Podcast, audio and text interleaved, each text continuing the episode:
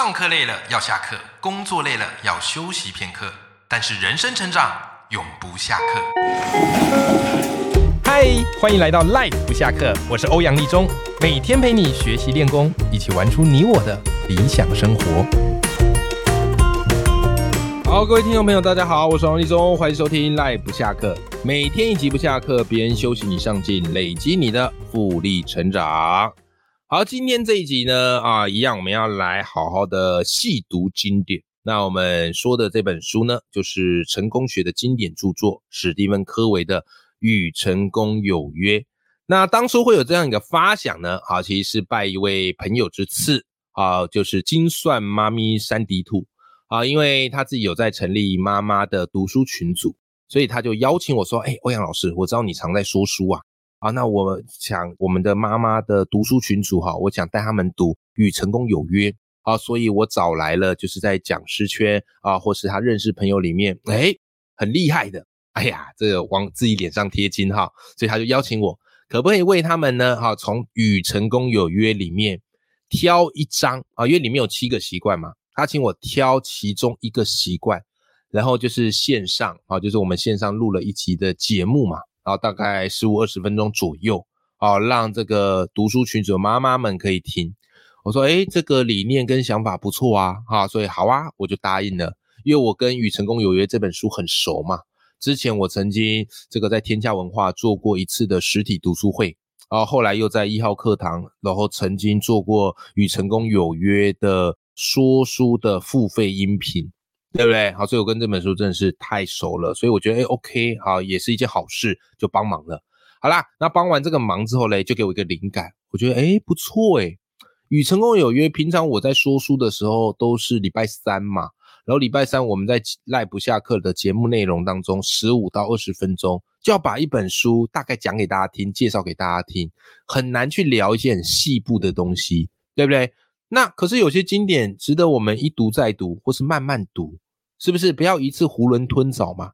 所以这又让我有了这样的一个灵感呐，就是哎，那我就来好好的把《与成功有约》这本书的七个习惯变成七集的节目内容。你每天听，每天听，然后有一个启发，然后拿去生活当中实践，你就会发现，哎呦，不知不觉哦，你又离成功更进一步了。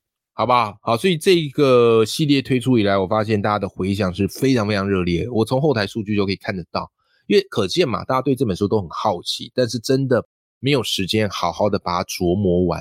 事实上，我觉得《与成功有约》这本书，它的确是经典啦，但是我们一般要来读哦，不是那么简单。好，原因是这样子的，就是其实是这本书它是国外的书嘛，所以它翻译过来，当然里面这些语境跟情境跟我们现在是有点不太一样。对不对？会有点隔阂，但是你听我说，我都会习惯把它变成我们比较能够理解的一个情境。OK，好，好，那前几集啊，我们讲到了，呃，有几个，对不对啊？有几个有跟大家讲到，第一个是双赢思维嘛，啊，然后第二个是知彼解己嘛。那今天呢，我们要来聊与成功有约的第六个习惯，叫做统合纵效。这个也是当初我在那个三迪兔他们的妈妈好读群组里面啊，跟他们分享的章节叫统合重效。那统合重效，我觉得应该是在这七个习惯里面最难理解的，真的。其他的你都可以蛮顾名思义的，什么双赢思维嘛，要事第一嘛，主动积极嘛，这个顾名思义，你大概就可以猜个七八成，大概知道说，哎，他到底在干嘛？可是。统合重效，很多人看百思不得其解，想说这到底是什么鬼东西？不急啊，今天这期节目我好好的来跟你说啊，我好好的来跟你说。OK，好，统合重效是这样子的哈，它其实这个观念，史蒂芬科维说它来自于一个自然的现象，什么意思呢？你看哦，他说不同的植物生长在一起，那因为植物在这个土壤下会有根嘛，然后它这些根呢，在土壤下其实是彼此缠绕的。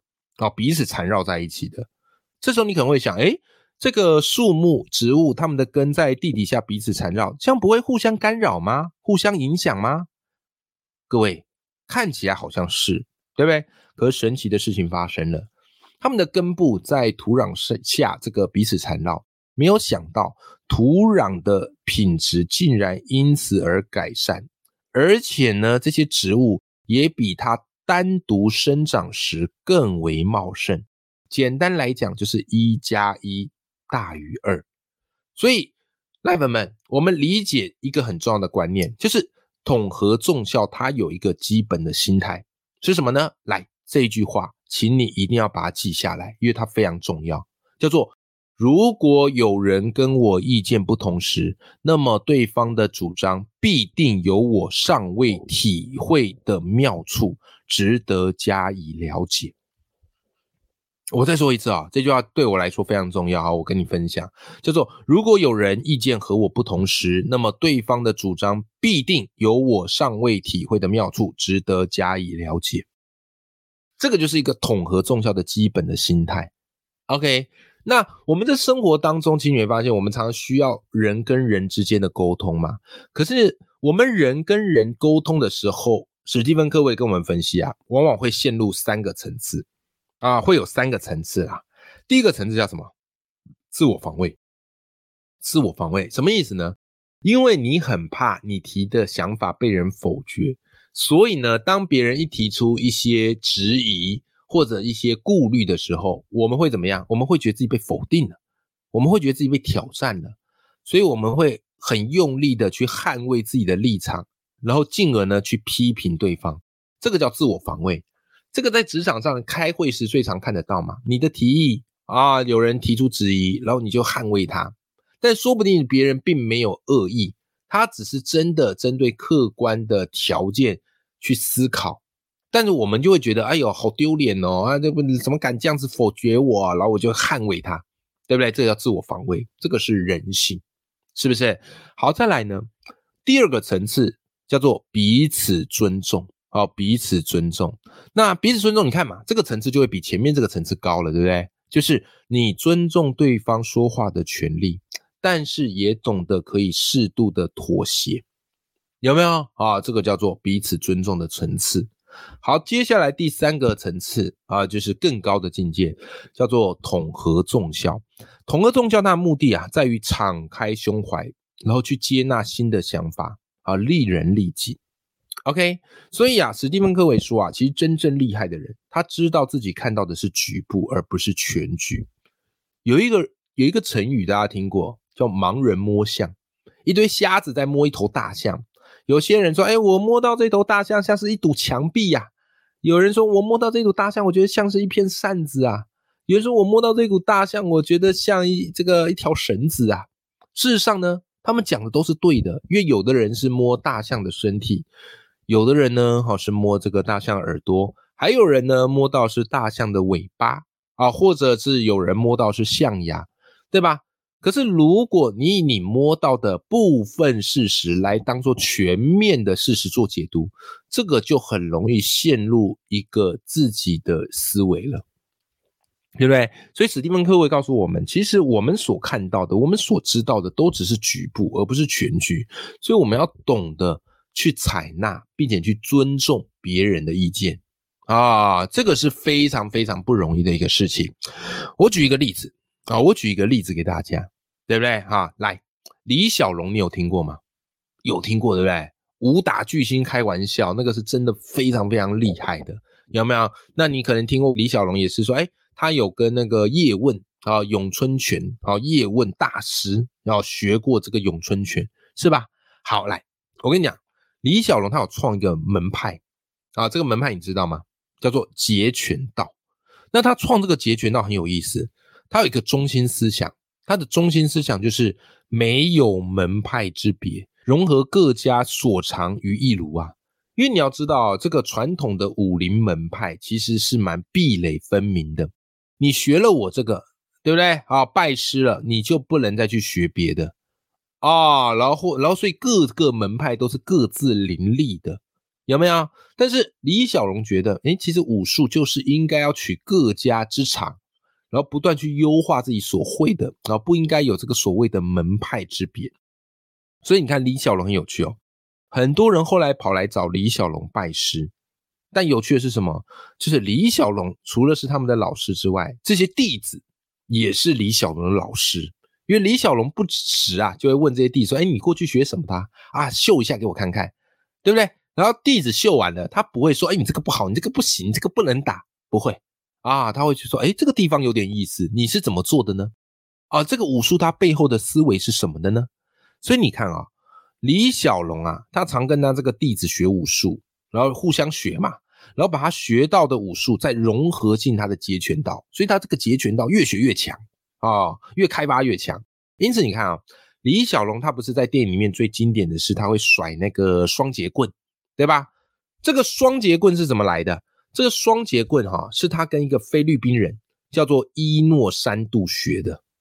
不是他自己独创的啊，学来的。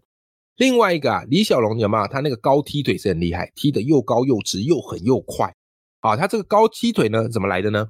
他是跟这个跆拳道的高手学的啊，跆拳道高这个李俊九哈学的。然后再来呢，李小龙你会发现哈，他你看过他电影会发现他身影有没有啊？他的那个步伐移动的是非常的灵快，非常的皎洁的。好，那他这个灵动的这个步伐是蝴蝶步。啊，蝴蝶步，诶，那他这蝴蝶步哪学来的？我跟你讲，他是跟拳王阿里啊身上学到的。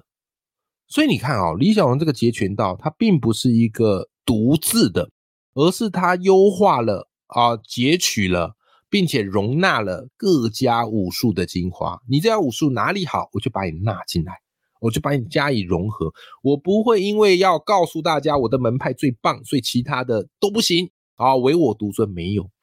这个就是我们可以从李小龙身上得到的启发，所以他其实啊，李小龙就是统合众效最好的一个实践者。因此你看哈，李小龙他之所以在他的武学上能够登峰造极，因为他不闭门造车嘛，对不对？他反而是打开胸襟呐，哦，统合众效嘛，因此才可以创造他武术的一个更大的可能性。这个就是他非常非常不简单的地方。对吧？可是很多时候我们很容易囿于自己的所见，或是囿于自己面子尊严的问题，所以让我们怎么样呢？选择不闻啊，不看啊，不听不学，这是很可惜的一件事情。讲到这边，不禁让我联想到另外一本书，我把它纳进来，联合起来让你讲啊，说给你听哈。另外一本书就是《古典的跃迁》这本书。我记得我节目很早期的时候有导读过这本，有兴趣的话你可以去找来听，好不好？那在《古典乐签》这本书里面，它有提供一个招式，我觉得跟我们这边所讲的统合众效有异曲同工之妙。OK，是什么呢？这个叫做连线学习法。这个所谓的连线学习法分成四个步骤，好，跟你分享。第一个步骤，你先打磨出你的第一个知识模组。哦，比方你擅长行销，OK，好，你就打磨一个，哎，怎么样可以把东西卖得好的行销的模组？哦，你擅长演讲，OK，啊，你就打磨一个怎么样可以把演讲讲得好的模组。好，这第一步骤。第二个步骤叫做什么嘞？把你这个打磨出来的模组抛出去，去换别人的知识模组。你会行销，对不对？哎，可是你不太懂得写作，OK，你用你的行销模组去换别人的写作模组。你很会演讲，对不对？可是你发现，哎呦，你的教学好像不太行。没问题，你用你的演讲模组去换别人的教学模组。所以呢，当你去换的时候，是不是你会得到一个新的？因此会进入到第三步，叫做累积足够的知识模组，对不对？这时候你就不只会演讲，对不对？你还有可能会教学啊，你就不只会行销，你还会写作，所以你会累积的东西会越来越多。好，最后你学到东西越多的时候呢，你就进入到第四步骤，叫做整合出自己的一套知识系统，有没有？所以你看啊，我们这边所讲的统合奏效，就是一个不断你连线学习的概念，透过连线学习去丰富你的底蕴跟模组，有没有？那这个方式我觉得是非常非常非常好用的，好不好？OK，所以你看，我一直不断的在做节目。然后以及在说书，然后说书内容，我就想办法再去连接其他书，这也是我在训练自己统合众教的一种方式。OK，好了，我相信这个系列你应该听的是大呼过瘾啊，而且不知不觉与成功有约，我们就讲到第六个习惯，剩下最后一个习惯，对不对？然后这本经典我们就算是把它导读完了。OK，这个就是我日常很常做的事情，然后在节目上跟大家分享。那当然啦，因为受限于时间关系，有时候一本书我也没有办法把它讲得太透彻，这是让我觉得非常可惜的一个点。所以如果呢你想要听我说的更仔细哦，甚至是有简报画面可以看的，因为我们听书大部分都是用听的嘛，对不对？那我非常推荐你可以参加我的欧阳偷书秀线上读书会。好，我这个偷书秀呢，好已经办到第五季了。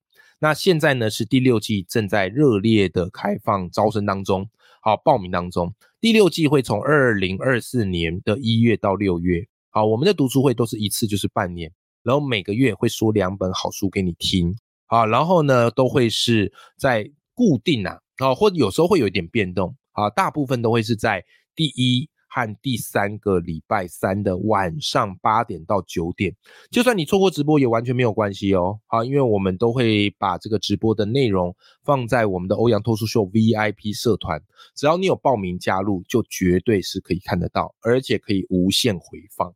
所以你看哦，我们这样半年下来，哈，就是你参加一季的欧阳脱书秀，半年下来，人家都还没读两本书，你就已经内化十二本好书了，这就是它非常可怕的地方。